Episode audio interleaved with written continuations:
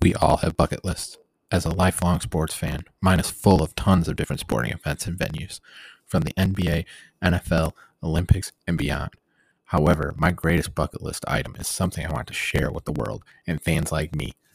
What if you could attend a home college football game for all 130 and counting FBS programs? Seems crazy, right? Join me, your host, Bobby Wilson, as I take you along for the ride to see all the FBS venues and more. This is the TNT College Football Podcast. Hello, everyone. Bobby Wilson here from the TNT College Football Podcast. Hope everybody's doing well. Glad to be back on uh, this evening. If you're listening to this, you're listening to my next installment of my FBS College Football Breakdowns as I continue to break down all 133 FBS college football programs. Um, this installment, I will continue with the Louisville Cardinals, who went eight and five last year, four and four in the ACC. uh, Louisville is going un- undergoing a coaching change from uh, Scott Satterfield, who uh, left to go to Cincinnati, and they decided to bring in Jeff Brohm from Purdue, um, who is an alum of Louisville, uh, one of the great quarterbacks in the history of the program. Um, they're lucky to get him from Purdue after he just uh, took the Boilermakers to uh, the Big Ten title game last year. Uh, so, big time addition here. Um, the adjustment that's going to take place in the system change could take uh, a, a year or so, but t- time will tell. I mean, this is this is a really good coaching staff, and they've brought in a ton of pieces uh, from the portal to really help things out. Um, first off, let's look into the stadium. Louisville plays at uh, Cardinal Stadium, and uh, formerly known as Cardinal Stadium and Papa John Stadium. Now it's L&N Federal Credit Union Stadium, also known as L&N Stadium. Seats uh, 60,000. Um, I personally have never been. I've driven by the stadium. I've been in the vicinity of the stadium uh, one of those that I'm li- really looking forward to uh, attending in the near future, as it's not a terribly far drive from where I live. but uh, the the Cardinals have uh, have done some really good things at home lately. Uh, one of the one of the really cool things that I'm looking forward to see when I attend is uh, the Johnny Unitas statue. Um, that just the legend that is Johnny Unitas, uh, seeing that and just being in uh, the glory that was him as a player there. uh, continuing with my coach on the rise for the Louisville Cardinal football program, I'm going with uh, Brian Brohm, offensive coordinator, quarterbacks coach. Uh, following his dad from Purdue to Louisville, um, he, of course, had a fantastic career at Louisville as well as a quarterback. Um, but he, the past six years, he's been the offensive coordinator and quarterbacks coach at Purdue. Um, just a great success through his young coaching career so far, um, following his his dad um, to different stops. Um, he's he's coached some really talented quarterbacks while he was at Purdue, and then while he was at Western Kentucky as well um, did some really good things. And I think it's only a matter of time before he gets the opportunity to lead his own program. Um, and he gets to work with another good quarterback this year. So now, position by position breakdown.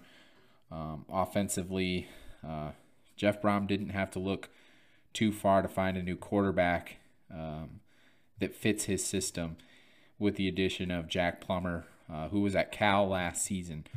Uh, Plummer threw for 3,095 yards, 21 touchdowns, and nine interceptions. Uh, but his first four seasons were spent at Purdue under Jeff and Brian Brohm. Um, so he knows the system like the back of his hand. Um, they've also added Harrison Bailey from UNLV and then Brady Allen from Purdue. Um, of course, Plummer is just going to be a one year uh, player for them. So getting Harrison Bailey and Brady Allen uh, can could potentially set things up for the future moving forward. Um, the running back position is led by a, a future star, in my opinion, in Jawhar Jordan. Uh, Jordan had 815 yards on 5.7 yards per carry last season, and he had an amazing performance in the bowl game in the Fenway Bowl, where he broke two 40 plus yard touchdowns. Uh, he was almost untouchable in that game. Uh, Maurice Turner also returns uh, as he served as a, in a backup role last year. Then the addition of uh, Isaac Guerendo from Wisconsin provides great depth. So now they got a really good trio of backs there.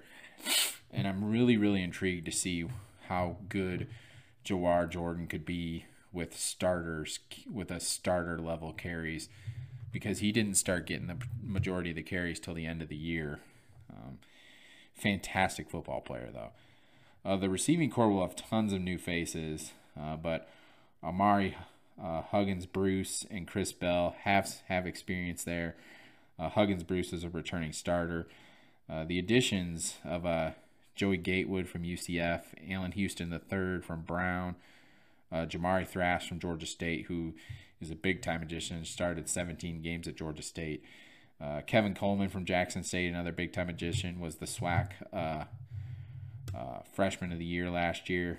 Jimmy Calloway from Tennessee, another big addition and Jaden Thompson from Cincinnati, another big addition, will all be impactful.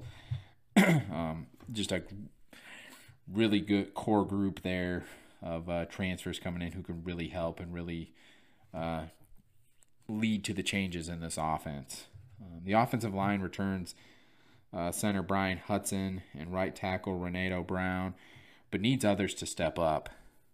Um, the additions of uh, Travante Sylvester from Houston, um, Eric Miller from Purdue, Lance Robinson from Houston, Willie Tiger, Tyler from Rutgers, and John Paul Flores from Virginia are huge, uh, providing a lot more depth at this position when it's greatly needed. Uh, looking at the defense, last season Louisville led the nation in sacks with 50. Uh, they added another 48 tackles for loss and forced 30 turnovers. So an unbelievable opportunistic defense last year. Uh, they lose NFL draft picks on all three levels of the defense, so that does mean adjustments must be made, and especially with the new coaching staff coming in, there's going to be new adjustments to the defense. Uh, the defensive line returns defensive end Ashton Gillotte, who had six sacks last season, and nose tackle Desmond Tell. Um, the additions of uh, Jeffrey Clark from Georgia State Stephen Herron Jr. from Stanford and Rodney McCreary from Penn State are massive, uh, giving this the defensive line a good amount of depth. Uh, the linebacking core returns Ben Perry, T.J. Quinn, and uh, Jalen Alderman, uh, but it's the additions of Keith Brown from Oregon, Gilbert Frierson from Miami, and then true freshman Stanquan Clark that are big.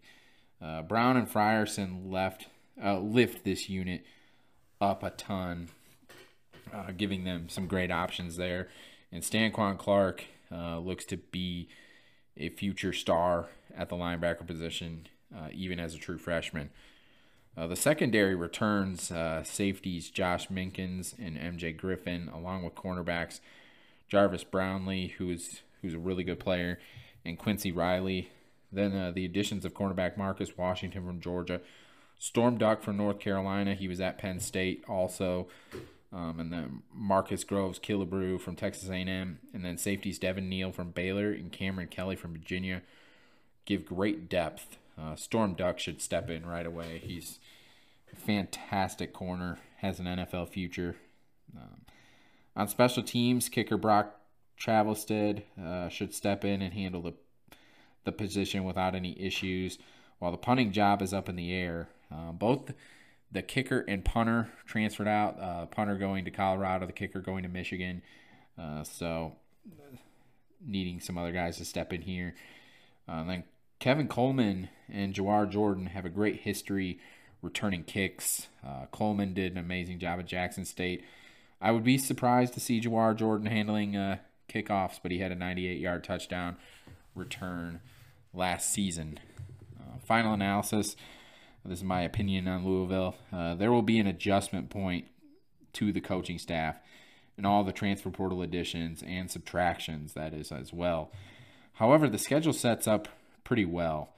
Only three true road games, um, which I'll get to the schedule, and no Clemson or FSU in ACC play. So another bowl game is on the Cardinals' radar. I believe it would be 12 out of the last 14 years. So, um, looking at Louisville's schedule, um, they start off uh, Friday, September 1st against Georgia Tech in Atlanta. The Atlanta Falcons Stadium's technically a uh, neutral site game. Turn around Thursday, quickly play Murray State. And then they play Indiana in Indianapolis. Then they got Boston College in their first true road game Friday night, September 29th at NC State. Then they have Notre Dame at Pittsburgh, uh, Duke, uh, Virginia Tech. They host Virginia on a Thursday night. They go to Miami. Then they host Kentucky. So two neutral site games against Georgia Tech and Indiana, uh, both winnable games, obviously. Only have three true road games on the schedule. Going to NC State on a Friday night, going to Pitt, and then going to Miami. Other than that, home games and then two neutral site games. Pretty pretty interesting schedule to say the least. um, having home games against Notre Dame, Kentucky, um, gives them an opportunity to really set themselves up well. Um, but anytime you have as many new faces as they do, um, there's going to be some growing pains potentially. but they got some really, really talented guys on this roster, some really good skill players like I said, Jawhar Jordan at the running back position, I think is a future star. I'm a huge fan of his. He he was fantastic down the stretch last season, and in the bowl game they couldn't touch him. Uh, he looked darn near unstoppable, honestly, in that game. And then I really like some of these additions they made in the receiving core. Um, some guys who have had some really good production, and some guys that with a new change of scenery that are going to do really well and uh, really looking forward to seeing this team. I think it's it's a team that could surprise some people. Um, just like I said, I'm intrigued um, moving forward. Uh, I, we all know what Jeff Brohm's going to want to do offensively. Every team that he's coached has always been very pass heavy, and uh, when you have a star running back, you want to get him touches, but also Jawhar Jordan can catch the football and do some things too. So I'm really excited to see that moving forward. And just how this is going to set up and what it's going to look like moving forward. Um, given time, I think Jeff Brohm is going to do some really, really good things at Louisville. It's his alma mater. He's going to be there a while. I don't see him leaving uh, to take another job. Um, this is, I think, this is where he really wants to be. And uh, he had some really good success at Purdue, and I think he's going to have some really good success at Louisville as well. So thank you for tuning into this breakdown. Hope you enjoyed it. Please like or subscribe wherever, wherever you're listening. Uh, please also follow the podcast Twitter account at TNT College Foot One. Everybody have a good night. God bless.